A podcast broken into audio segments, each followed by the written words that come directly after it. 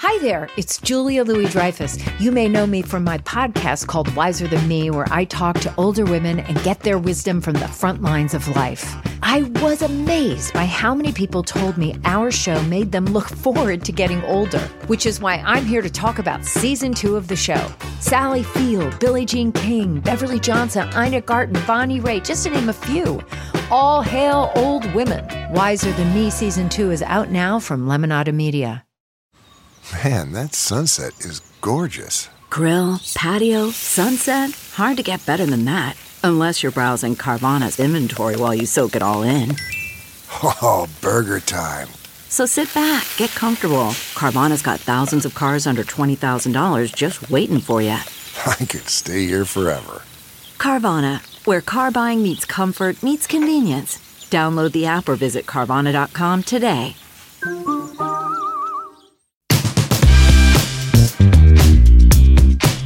They you know grew their gross uh, sacrificial what do you call it sacrament sacrament sacramental Mm-hmm. The wine. sacrament. uh, sorry a bruchat Adonai. I, I want my wine to have more sacrifices involved. oh my god I feel like it is a with other sacrifice when I drink too much right Hey, yeah okay probably. thank you, Yeah, you're, you're sacrificing tomorrow for today. Thank- thank you I think that should be the name the name of some wine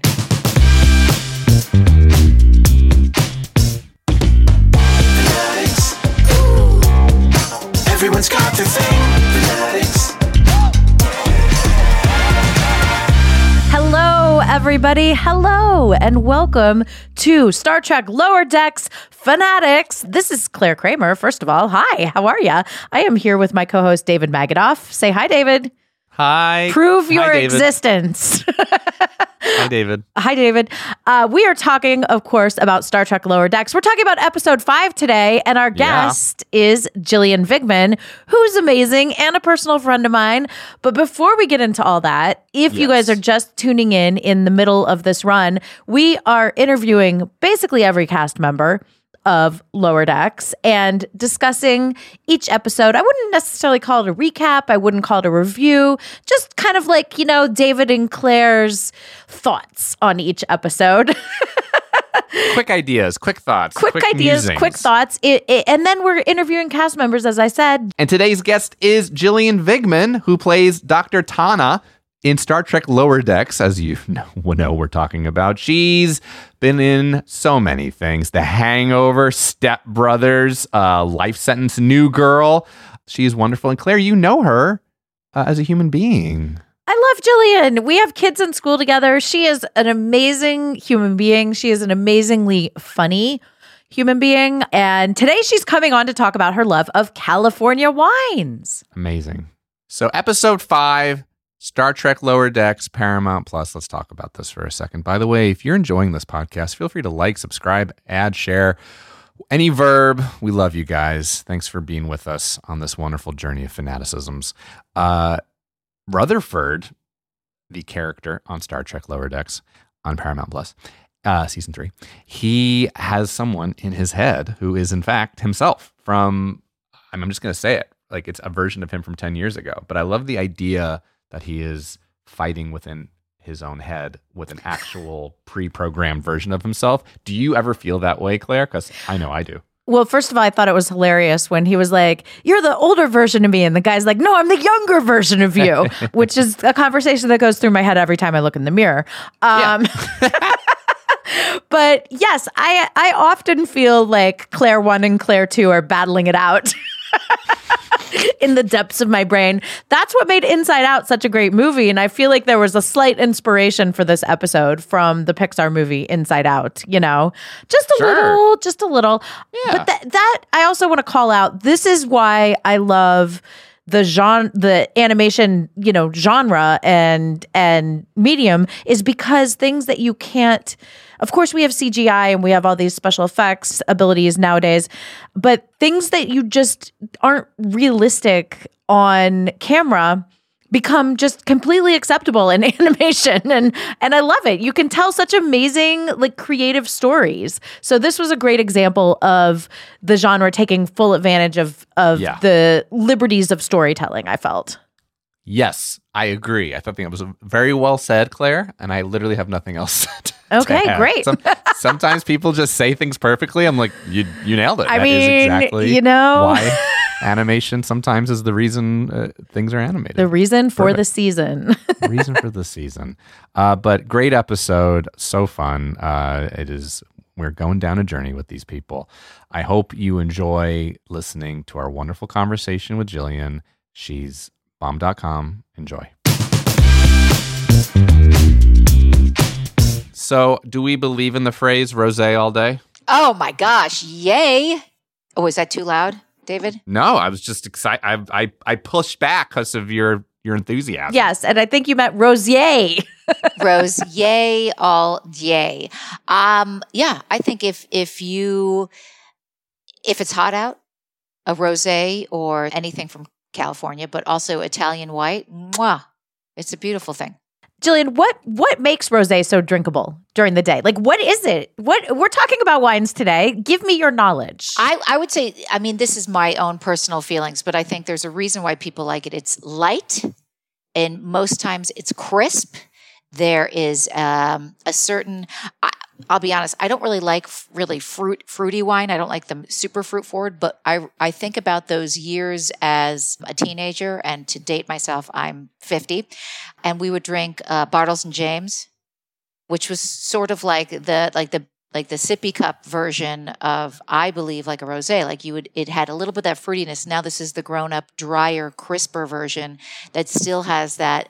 It, you, it's like you're drinking a La Croix, but with booze. There's a whole reason why people now drink booze in a can because usually it's lighter stuff and people can enjoy during the day and not drive home, but call an Uber and still feel like they're not so wasted they can't kiss their kids goodbye, good night, or goodbye. I got one other thing, Clare, before you get going. I got another kind of silly, but kind of serious and important question for me. Because, Gillian, I know you've got an opinion or two. and I Oh. want to hear it. Men and women, yes, and anyone else, they, everybody who are in an airplane yes. and it's 9 a.m. and the wait steward comes around and says, I would like a glass of wine. Mhm. How do we feel about morning wine on the plane? Ah, first of all, Morning Wine was my favorite record that NPR played in 1998. Secondly, I have to say that it, we were just, uh, my husband and I were just talking about this. He's like, I don't understand that people want to drink as soon as they get on planes, or you see them lined up at, or they're sitting at bars at 9 a.m. I'm like, are you kidding? It's sort of like the closest thing to an adult playground. Travel makes people All bets are off. all bets are off. So of course they're drinking on a plane. Like they're not they're not at their destination yet and they don't have to be beholden to anybody unless they've got kids or somebody. It is their it's it's their free time. And it's not like they're in their house where they're going to feel the guilt of being like, Mhm. "Oh my god, if I drink now, I won't be able to pick the kids up. That'll be weird. Mhm. Uh, I I might be slurring my speech by three o'clock, but it doesn't matter. You're you're going to be fine unless you have a big meeting in two hours. Go for it, and I love mean, seeing it. The chances that you're going to be asked to fly that plane are very, very minuscule. so you're kind of in like the safe zone. Wi Fi doesn't work. Great excuse. Even now, it's the one place. I mean, it's not, you know, it's the, the airlines are the one place you can honestly say, hey, the Wi Fi is not working and people will still buy it. Any place Yes. else in the world, people are like, that's bullshit. Yeah. We're, you know, it's 2022. The Wi Fi works. You just don't feel like working. But Yes. yeah, I agree. Airplane, suspension of disbelief. It is the playground and play on. I, I was going to add that even if they say to me like, "So you're sitting in the emergency row, are you good with it?" I'm like, "Yes." And now can I have a drink? Right. Because the idea of being just a little bit tipsy and like helping to inflate the slide is so exciting to me. it's very appealing. I never thought of that. I think next time I'm in the exit row, I'm going to drink just for that alone, just to be like, it's going to be fun for everybody. We're going to be in a chaotic time, but I'm telling you, you're going to like me a lot more when I'm saving your Oh my- ass. when I'm saving your ass, and I might just open the door for funsies. You Right. It'd be great. Crank that open. So let me ask you this. Ever since I feel like the movie Sideways coincided with me like coming of age where I was no longer like drinking to party, Yeah. but I was like drinking responsibly as an adult with children, you know. And now that's when sort of wine entered my life. You know what I mean? I because there's there's a certain cachet uh to drinking wine. What to you appeals to you about learning about it and and drinking wine? Is it that same sort of like I'm adulting now mentality, or what is it, Gillian? Okay, so first, I'll let me just say to Sideways, a fantastic movie. It is a love letter to wine, which I think is so beautiful. It did the only negative side is that it sort of uh, mocked Merlot. Excuse me, I'm just burping from my La Croix. my gosh, it's like I'm having an attack. Excuse how upsetting would that be for people watching and listening? I'm like, No, we live we live for these moments, Gillian. Okay. This is like podcast gold. Thank you. It's so it's so sexy. So I was going to add though that um, it it downplays Merlot, and Merlot is a you know was sort of it it actually apparently affected the sales of Merlot. uh, That movie did, and Merlot is a versatile and beautiful red wine. So I really I love it. yeah, it's delicious, and I, I hope people still love it. I will say that I got my start. I I too loved wine. I worked in the restaurant industry. I know you guys are shocked by that, and I think what would happen when I was living in Chicago, I was working at Second City, but I was at because I got paid a nickel per touring show. We all did other jobs, and one of them I did was at a small restaurant, and we had a nice selection of, by the way, mid-range wines. They weren't super expensive. It was not a fancy place but I would try every single one of them to the point where my manager would be like, You're disgusting. Please stop. But it was after hours, and I'd be like, I really like this one. So I already had this sort of base of being like, I feel more, i I'm drinking now wine instead of like off vodka, which I drank in college, and, you know, nail polish remover vodka and or like well drinks, which are honestly now I think are the grossest thing ever invented. But uh, on top of that, and this is sort of a shout out to my husband and his businesses, although he was a musician for many, many years, he has two wine bars in here in the valley, the valley of California, San Fernando, Sherman Oaks uh, area. And he is a wine nerd. I'm not going to say snob because he, like any of us, would love. There are certain, I don't know, fourteen ninety nine bottles of wine that are just superb, and they don't have to be four thousand dollars. But he would collect uh, both wine and especially old wine, and we we had like this sort of a place where all the rats nested. But that's where he. It was very cold in there. I know, disgusting. But he'd keep all our old, all the wine in there, and he called it his wine cellar. And I'm like, don't don't use that term so liberally because people are going to assume you have a wine cellar. And this is where where rats fuck and and leave their feces. They defecate and have sex in here. But the And wine's in a bottle, so it's okay. It's exactly. It's exactly yeah, right. it's like the Titanic. They're like salvaging champagne bottles It- that you can you. buy that have the champagne. Anyway, yes. Yes, well, and that so that was part of his journey is that he really loves old like uh vintage wines and back in the back like 10 years ago he could go on Craigslist and there'd be contractors who'd be like I found this disgusting old wine I'm I'm dumping it. Does anyone want it? Uh $20 just for getting it off. And David's like I'll, I'll take it. And usually it was it was older. The man had died. The wife who is probably 90 didn't give a crap about the wine. And the wine had been stored well in their cellar basement that they're now tearing it apart. And so David would be like, I'm getting wine from the 30s, the 40s, the 50s, 60s, and most of them are in great condition and they were beautiful like they're as they as as he'd point out with older wines they can sit as, as long as they're above the shoulder they've probably been kept in good condition and stored in a cool area it's everything you want CarMax is putting peace of mind back in car shopping by putting you in the driver's seat to find a ride that's right for you. Because at CarMax, we believe you shouldn't just settle for a car, you should love your car.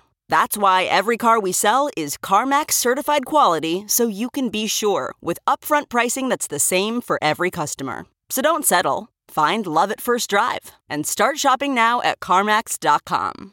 CarMax, the way car buying should be. This episode is brought to you by Philo. Do you love TV? Do you love saving money? Then Philo is your solution. Philo has shows, movies, and live TV for just $25 a month. You can even try it for free with their seven day free trial. No contracts, no commitments, no hassles, just a better way to watch TV. Never miss a minute of shows like the hit docuseries Where is Wendy Williams or classics such as Friends. If you can't get enough TV, then there's no better way to watch. Philo has more than 70 channels like BET, MTV, and AMC.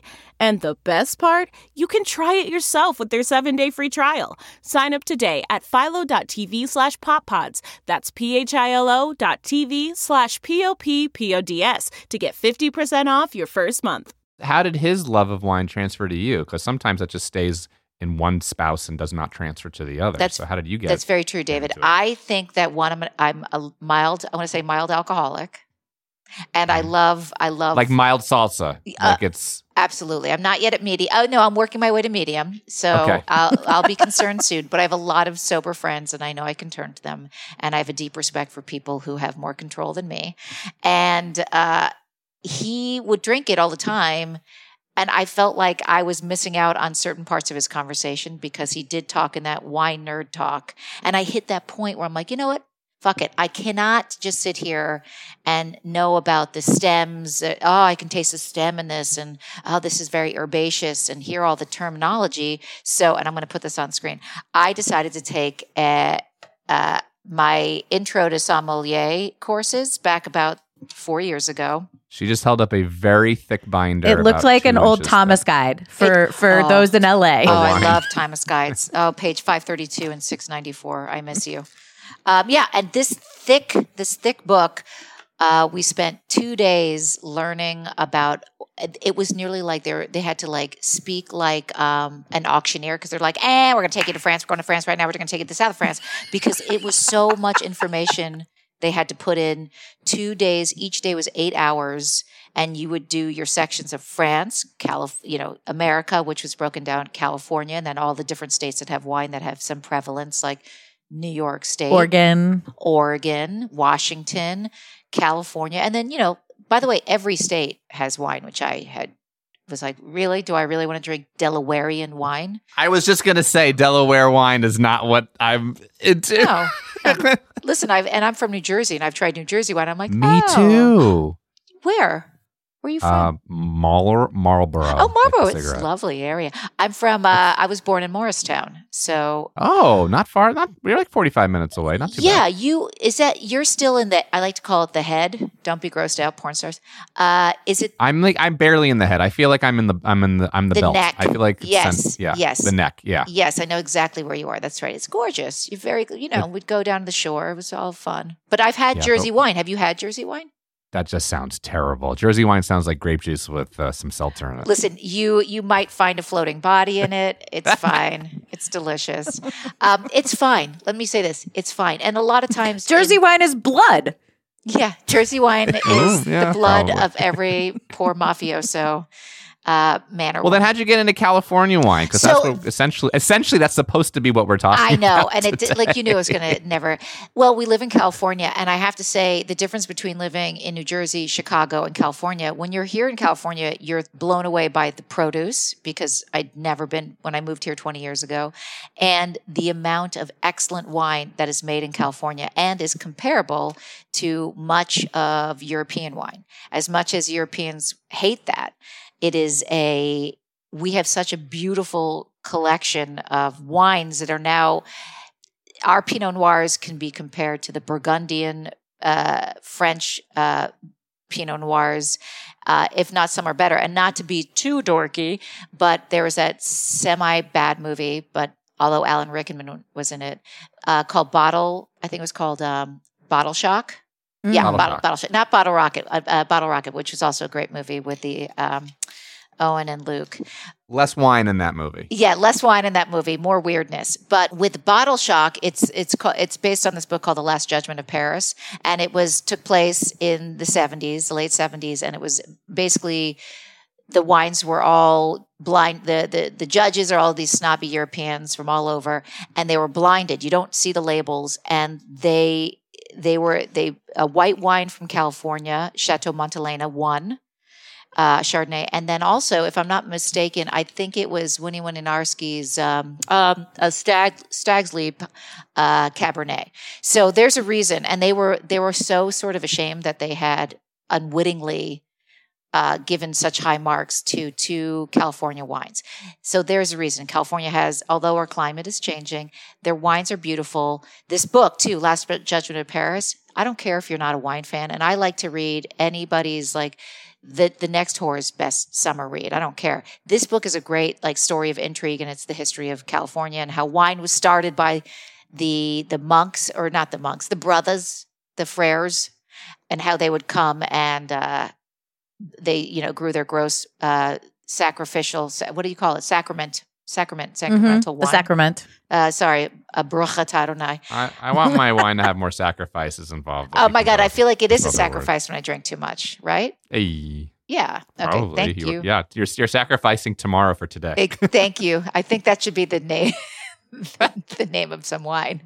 So, right, live in the moment, die tomorrow. So favorite, I gotta, I gotta ask. Favorite Yes. time of, ta favorite time of day. The day to dr- drink wine, three o'clock. three three o'clock. What's yeah? What's your what's everybody has their you know kind of like Is schedule. three o'clock your favorite? No, If you're a daily drinker, Oh. like what when when do you what happens to your body viscerally when you pour that first glass of wine? Okay, if so it's daily, weekly, monthly, it doesn't matter. I'm just saying like this is a day, a random day you're going to have a glass of wine. What is the process of pouring? How do you feel inside? Okay, I feel so excited. And by the way, this is already a cry for help. And I know that a friend of mine who listens to this will say, like, you really should join AA.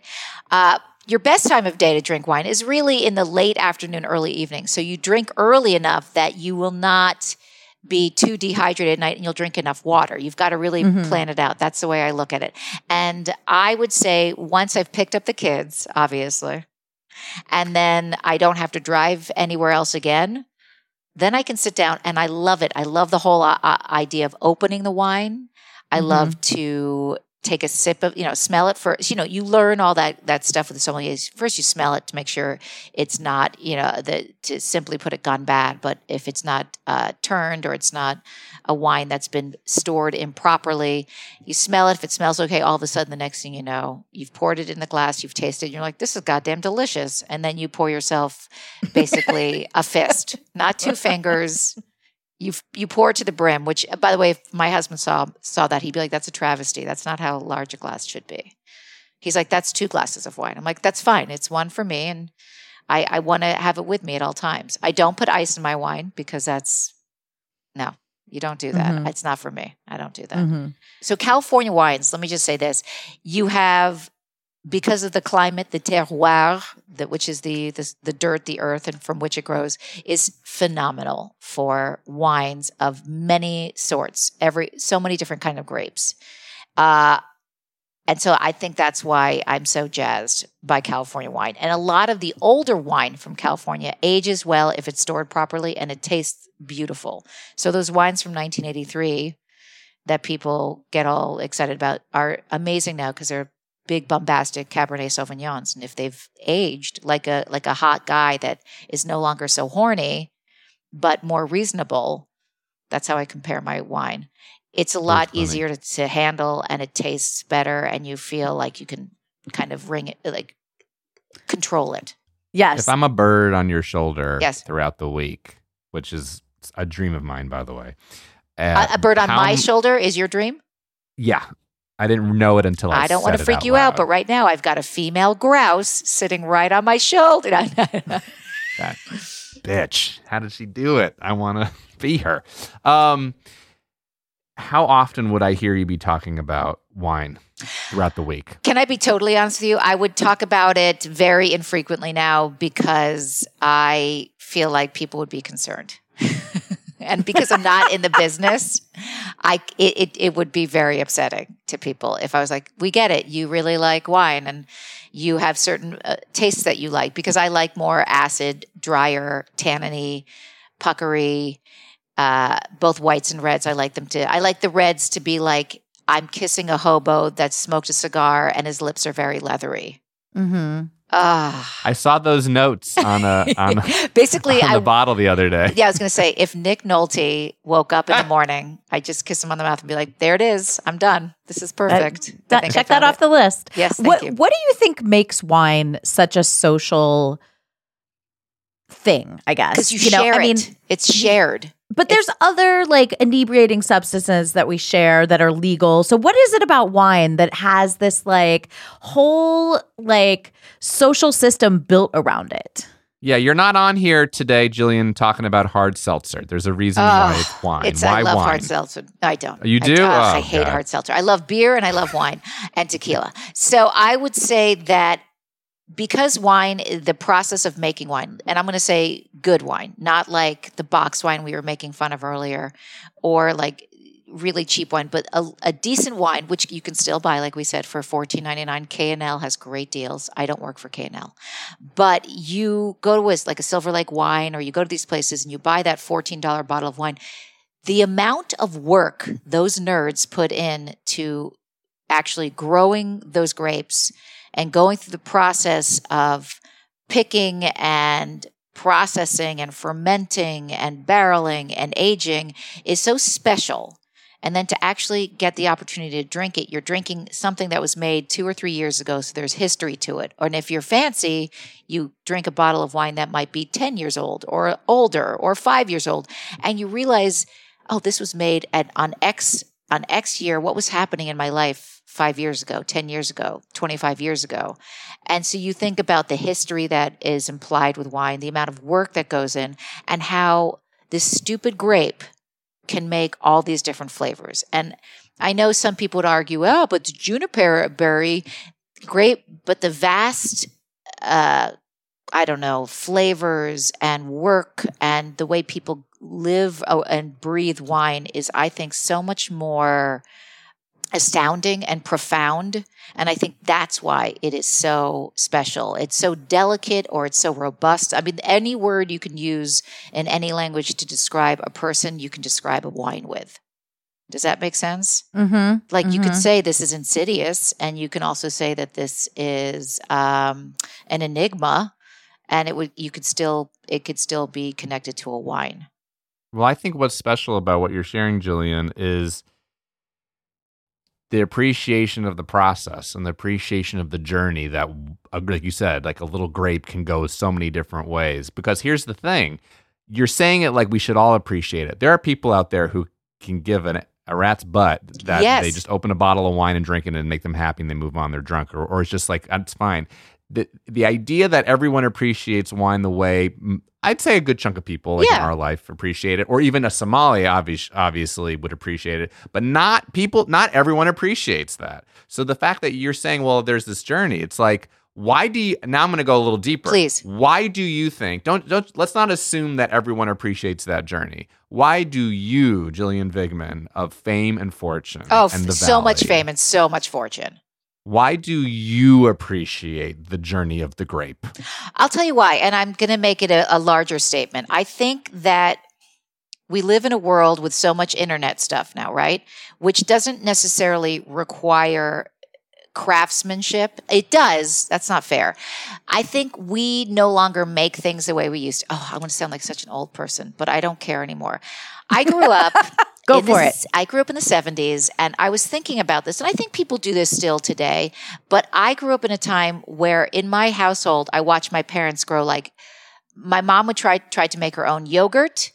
My dad made his own uh, wine, which was hysterical. Again, Jersey, but he. Um, I think something about the 70s, which I miss, is like a lot of people. That's and it's sort of coming back. I think a lot of people are now making a lot of their own things, like they're they're fermenting things and they're they're crafting things and they're growing fruits and vegetables. They're not necessarily butchering their own animals, but you know, let's let's we got to keep that down a notch. But I would say that it's the idea of the craftsmanship behind wine that I find like when you have a nice piece of furniture, when you wear a nice watch, when you think about the work that goes into something. eh, It's nearly it feels like the antithesis of Amazon sort of. And I think we all sort of miss that. And whether we miss it because it's somewhere deep down in our um, our bones, I don't know, the way that we are as humans, we we do and we make and we consume. But I think that the whole idea of the amount of work and sort of sweat, blood, and tears, as we would say, that goes into the making of wine is the same way you would feel about someone growing a garden or Knitting. knitting or making a table. And I find all of those things super sexy. It's the process. It is the always It's- the it's- process. It's the process and enjoying the process as much as you enjoy the result, you know? Yes. In a result driven society, work wise, you know, we're in the same industry. It's always about the result, the result. It's not, you can't take time for the process. It's Wine not the is about the process. making. I want to know how the sausage is made. It's honestly sounds, and I, as gross as it is, take me to that slaughterhouse so I can see them stuffing a pig's intestine. Did anyone else just get turned on? Because I did. Well, I I, mean, some. I see some blood rushing into your eyes. Thank so- you. That that might be my uh, scleral buckle. I had it. so have you experienced the the winemaking process yourself? Have you actually taken the initiative to be like, I think I'm going to start to cultivate my own Gillian wine Wouldn't that be fun? Where would I do it? To, uh, t- uh, Temecula? I feel like that's the only place around here in that the we could rat do it. basement? Oh, that right. that we don't live there. It's such a shame we don't live in that feces uh, fuck palace anymore. I But think you got to go to Temecula. I I think, think, at Temecula, so I can. Yeah. I'll gamble. I'll gamble my fortune away. Yes. After I make it from I'll the go wine. with you. Yeah. yes. But I will say that I have not had that opportunity. And Dave and I, my husband and I, have looked into like, do we buy the grapes because we have nowhere to grow? It's, you know, it's unlike Italy. Like, uh, yes, many years ago when I was younger and I uh, lived like a hobo, I remember being on a train through like the Italian countryside and seeing in people's little backyards their tiny, tiny plots Yes. for grapes. And I think that was like, I, I found that to be like tomatoes and grapes. And I thought that was the most amazing thing I've ever seen. We don't have, I, our backyard is concrete, but I would say like, I would love to buy the grapes and ferment them and see if we could actually do the process. And the closest I've come to that is uh, making beer because I am a man who wants to grow my facial hair out and only Mhm. read presidential autobiographies and make beer. and do And crosswords. You're my father-in-law. I am not only your father-in-law, but I am everybody's father-in-law. I like to, I'll tell you all about Harry Truman and then I'll make you a nice pale ale. Oh, You know, there's two vineyards in Los Angeles County, and one is off the 405. Oh, oh yes, I've had their Yeah. wine and it is fucking amazing. Yeah. Mm. And it's very hard to get because it's a very small uh it, it's very like a, small. uh, uh, the homeowners are the ones who grow if I'm not mistaken. Yes. and it was uh, again i'm i'm pitching my husband's bar to everybody at dave's bar augustine wine bar uh, on ventura sherman oaks On Ventura Uh, Boulevard. yes thank you but they had oh gosh what is it called if i'm not mistaken it was a cabernet sauvignon and it was excellent it was a Mm. a beautiful well balanced it was great it was not cheap but it was great Would you venture into the reds, the whites? Where would you start? Let's just hypothesize that you're going to go ahead and work on the process. What what grape and what sort of what's your entry point? I think again, Clare. I, do- I wish I knew more about it in terms of what it's a little bit like my beer making, which is I, I would go for the easiest first. You want to go Mhm. for the one that you have the less likely that you're going to screw up. I like that. I think that would be the way to go. that's called you- succeeding. I think start, start start with low expectations. The way I feel about my children, I have very low expectations about both of them. But I will say that it similarly, I think you have to find out what grapes are available. You know, you don't want to start with Pinot Noir because that's so difficult and it's so delicate. You have to go with something hardier that you can't screw up. So I can't Mhm. even give you the right answer to that yet. Um, but I will say to take this sommelier course was an eye opener. And I will say what was so cool about it was you spend these two days, and I thought, oh, I'm going to be one of the oldest people here. It's going to be just young, amazing, young women who are all, because so many more women are now going into the Mhm. sommelier business. And they say it's because they're, a lot of them are, have excellent uh, palates. They're like super tasters, which I am not. I can barely taste anything. I just, so I, that's why I have to drink more and eat more. Because I'm like, oh, I can taste it now. I think that's chocolate. But I love that I walked in and it was a lot of women, but it was a lot of guys, guys and gals from the age of like 60 down to 21. And it was such a bizarro mix of people, which I loved. And at the end of each section, you would do a tasting of the Mm. wine. So you'd cut, you'd leave and you'd look shit over, and then they you'd come back and all your glasses were set up, and the master somms would then have us all go through and give all our notes about the color, what the clarity, uh, the the notes on tasting, and then that poor sucker would who'd be the end would have to be like, my guess is it is a Sancerre, and I think it's from this part of the Loire Valley, and I think it is. My guess is 2014 or something, and it's so. It was really scary and cool to be a part of that, and everybody had to do it. Okay. Okay. Two buck chuck. Thoughts on that? Disgusting. California wine. I know. Disgusting. Not disgusting. I just I'm not a fan. Well, the- Trader I Joe. feel By the way, for those who don't know, some people don't know, this is Trader Joe's, which I believe Do is they now still- two ninety nine. I'm sh- oh, it's moved up. I'm sh- by the way, that's not fair. I have not had a two buck chuck in a while. I also have the the privilege, and I'm very hate it. grateful of getting. I can ask Dave, like a child that's parent whose parent owns a candy shop, like, could tonight?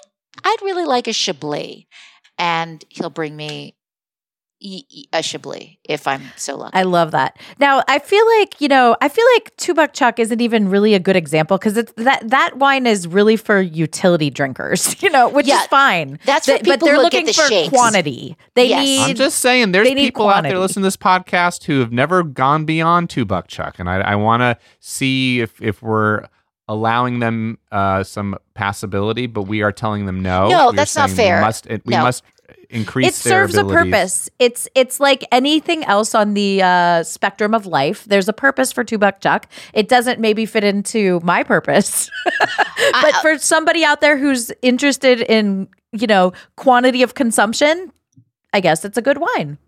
Well said, Clare. I will say, I will put two buck chuck. It is unfair that I would say something terrible about it. Uh, Maybe it is the Budweiser of wines, and therefore some people be like, "Yes, sometimes I don't feel like like spinning my glass around and sticking my nose in and, and talking about it. All I want to do is drink it, cry a little bit, and then eat this like shitty Alfredo sauce right out of the can." So, And that's F what it's you, for. With the spoon. Yeah. Yes. Yeah. Because it's already it's gelatinous, and it, So my- we're saying it's cry wine. It's cry wine. Oh, it's cry wine. It's close to die wine. It's it's all of those. and I also I think if I'm not mistaken, it is California, and they just take whatever that's left over. So it's sort Yes. of like the dregs. It's like if you were to. It's like a hot dog.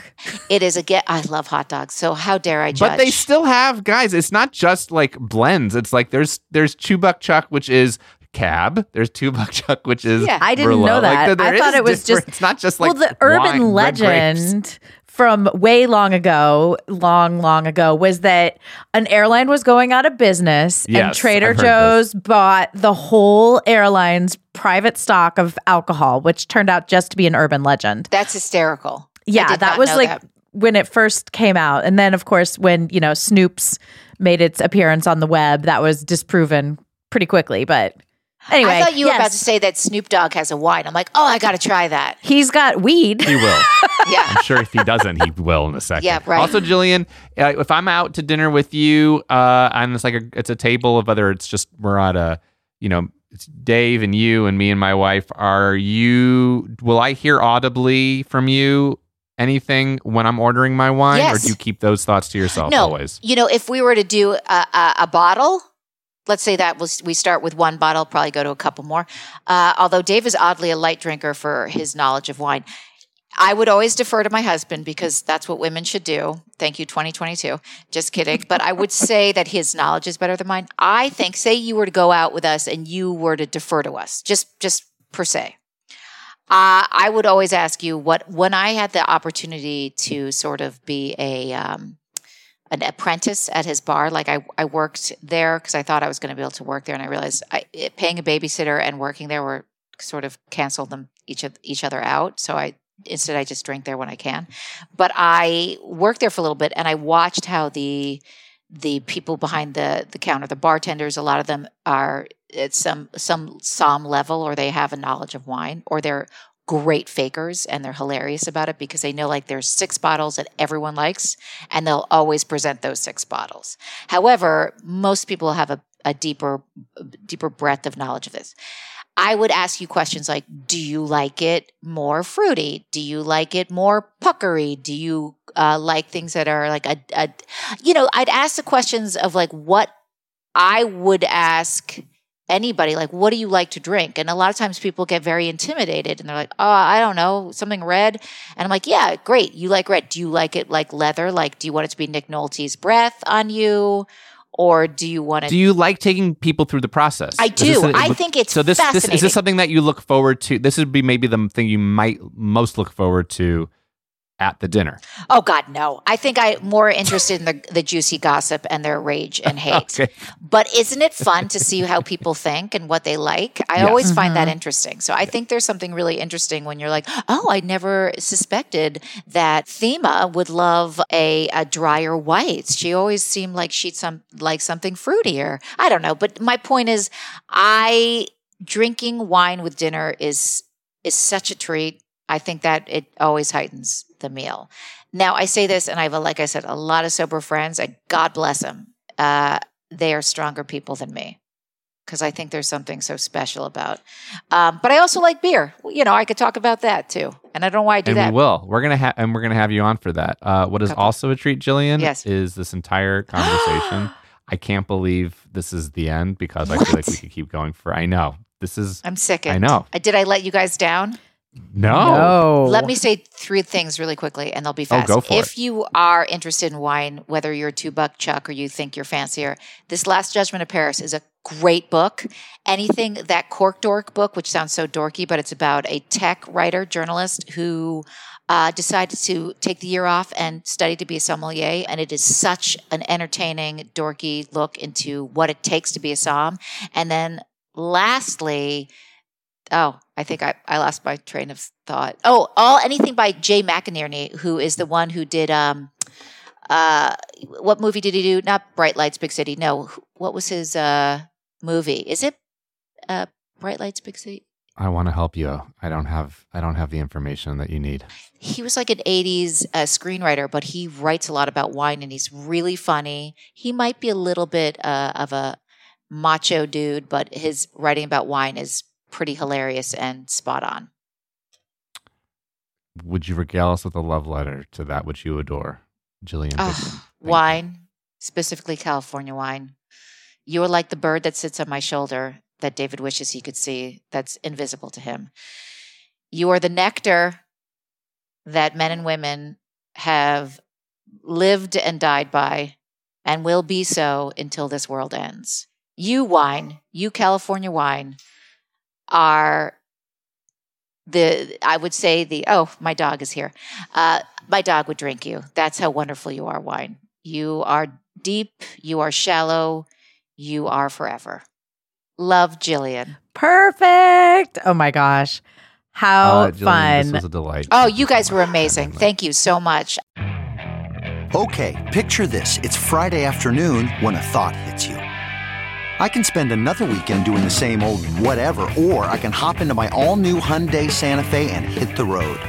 With available HTRAC, all wheel drive, and three row seating, my whole family can head deep into the wild. Conquer the weekend in the all new Hyundai Santa Fe. Visit HyundaiUSA.com or call 562-314-4603 for more details. Hyundai, there's joy in every journey. Okay, picture this. It's Friday afternoon when a thought hits you. I can spend another weekend doing the same old whatever, or I can hop into my all-new Hyundai Santa Fe and hit the road. With available HTRAC all-wheel drive and three-row seating, my whole family can head deep into the wild. Conquer the weekend in the all-new Hyundai Santa Fe. Visit HyundaiUSA.com or call 562-314-4603 for more details. Hyundai, there's joy in every journey. Well, that was definitely an enjoyable podcast because not only do I love Gillian, I love wine and it's just fun to talk about the process with someone who like I, I brought that word up and I'm like, oh, that's so like LA, like the process, the practice, the it's a it's about the moment, not the result. But it is true. I mean, that's what life is about, you know? It's about it's about the journey, not the destination. So, the journey of the grape to the glass, if you will. That's a good title, by the way, for a book, Grape to Glass. I'll give that to someone out there, some author. Um, is more interesting than just the pouring of the wine and drinking, you know? I think that's what that's what I sort of am reflecting about after the conversation I think you're right. Personally, I believe life is more enjoyed if you lay back a little bit and and let it be a little more of a a lazy river because if you fight if you fight it it's going to be rough. And also if you're just looking for the results it's probably going to let you down. So i think a lot of people don't unfortunately enjoy the process but you know i think we're all we at least the three of us gillian you and me are all in agreement that our lives are are better when we do. And so i think this is a great learning lesson of course. You know who knew that the wine conversation was going to take us there? But you know that's i think what makes wine so special. And gillian is fucking hilarious boy. Have you guys ever drank wine together? Because i would love to just be a, again a bird on oh, a shoulder there. Well, we have River and Ben are in the same grade, and then Katie and Sky are in the same grade. So we've, you know, been at schooled it for eight years together. But it's funny, just to talk about the process and the result for one more second. sure I feel like if you are all about the result, then that's that's a moving target. That's never gonna you're never gonna you're never gonna attain. Oh, you're you're doomed. You're Yeah. doomed. I think. I, I do. I think. But uh, part you're- of the part Yeah. of the tying it all in, the enjoyment of drinking wine is you get to talk about the pro- you get to talk about life. It, it- there is something about like you know, I I try not to get drunk anymore, but a glass of wine or two is fun. It's social, and if I'm in a period where I'm okay with those extra calories and okay bringing that on board my body, then it can it can be a conversation it's part of the conversation and it's also a conversation facilitator i feel like. I don't know. Do you agree david? We didn't really i asked the question and then she diverged. I said why do you think that this substance has become such a social substance and so i'm curious do you have a perspective on that she didn't answer because we didn't. You know, we popped around everywhere. But even when I proposed the idea of like going on a theoretical double date with her, she said like, if we're going to share a bottle, like even that, right? Just the idea of a bottle Mm-hmm. of wine versus a shot of tequila, a bottle of beer as a personal thing. Like a bottle of wine is a shared, Yeah. typically a shared thing. And so that already is creating a social element. So clearly it's fun for her. And it is for me too. It is fun to be at a table or to have friends over and sit in my backyard and crack open a bottle of wine. And it's like the right size too, right? You're not going to go, you know, it's because there does the inebriation is a major part of this thing as well. This isn't just like sitting eating marshmallows. You know, oh, I'm a little stuffed. At, by the end, someone you got to make sure you can drive home and this and that. So there is, it's the right size. You know, do you want to open two bottles? Do you want to open three? That's a whole nother thing. But it is definitely conversation based. I feel like it's not just like, hey, I'm drinking. There's something about, can I pour you a little bit more? You can be like Michael Scott from The Office, one of my favorite quotes, where he takes a sip of wine once and he says, Oh, that's an oaky afterbirth.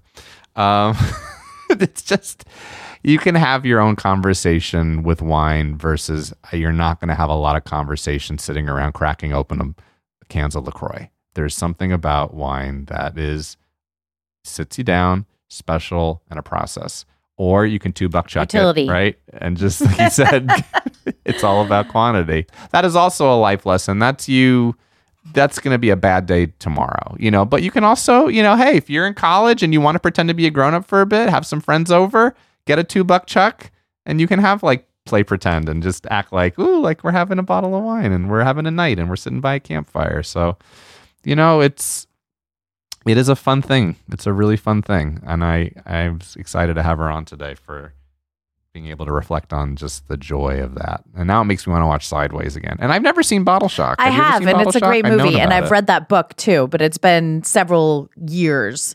And speaking of, you should go visit Augustine, Yes. their wine bar on Ventura. If you're in Los Angeles, it is phenomenal. I've been there quite a few times over the years, over the over the moons of the schools, uh, and it's a lovely place. So I encourage you to do that. This has been a great uh, episode, David. Thank you. Thank you. Thank you. I, I feel like I want to take that class, but I always feel that way at the end of a good episode. We'll see if I feel that way tomorrow. I know. Maybe it's something I'll do when my kids move out. You know what I, I'm I'm already thinking about that by the way. As like a person, I'm already thinking about that next decade. So it's it's on the horizon for me.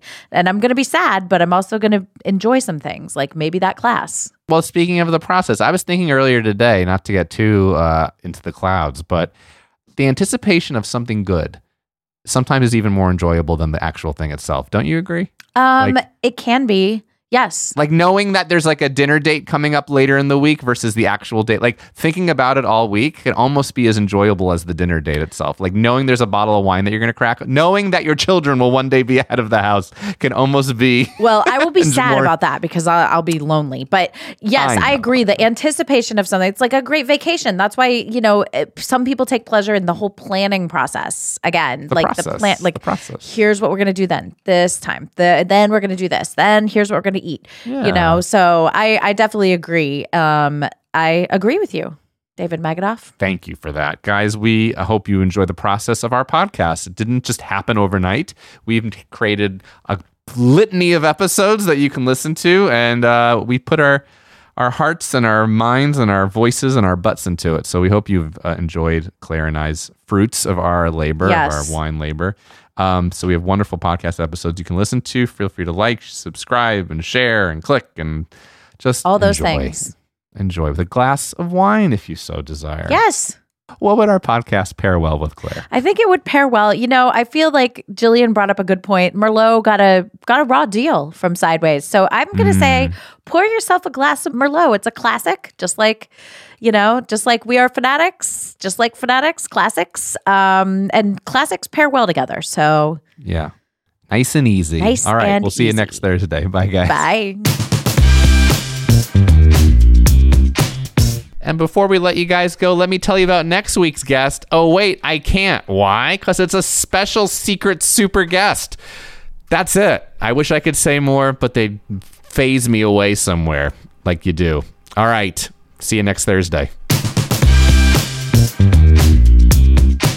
Thank you for listening to Fanaddicts, a Roddenberry podcast. For more episodes and info, head over to wearefanaddicts.com or tweet your Fanaddicts thoughts and stories at We Are Fanaddicts. Yes, that's We Are F A N A D D I C T S. Our show is hosted by Clare Kramer and me, David Magidoff. Produced by me, Clare Kramer, and Kelsey Goldberg. Executive producers Trevor Roth and Rod Roddenberry. Our sound engineer and editor is Elizabeth Joy Wyndham, and you can thank Stephen Mudd for our theme song. Catch us next Thursday for another Fanaddicts episode. Oh, I wanna be a bird who lives on Gillian's shoulder. She likes to drink wine, especially when it's older. What the fuck? Do buck chuck. I approve this message. Are you tired of dating assholes? Do you want a Prince Charming? If so, we're filming a reality show. Sign up here. 12 American women are flown over to the UK for a bachelor style reality dating show. There are so many questions about a show like this because it's so odd. These women have been told that they were going to be dating the world's most eligible bachelor, Prince Harry. What? Y'all playing with me, right? You can binge The Bachelor of Buckingham Palace exclusively on Wondery Plus. Join Wondery Plus in Apple Podcasts or the Wondery app.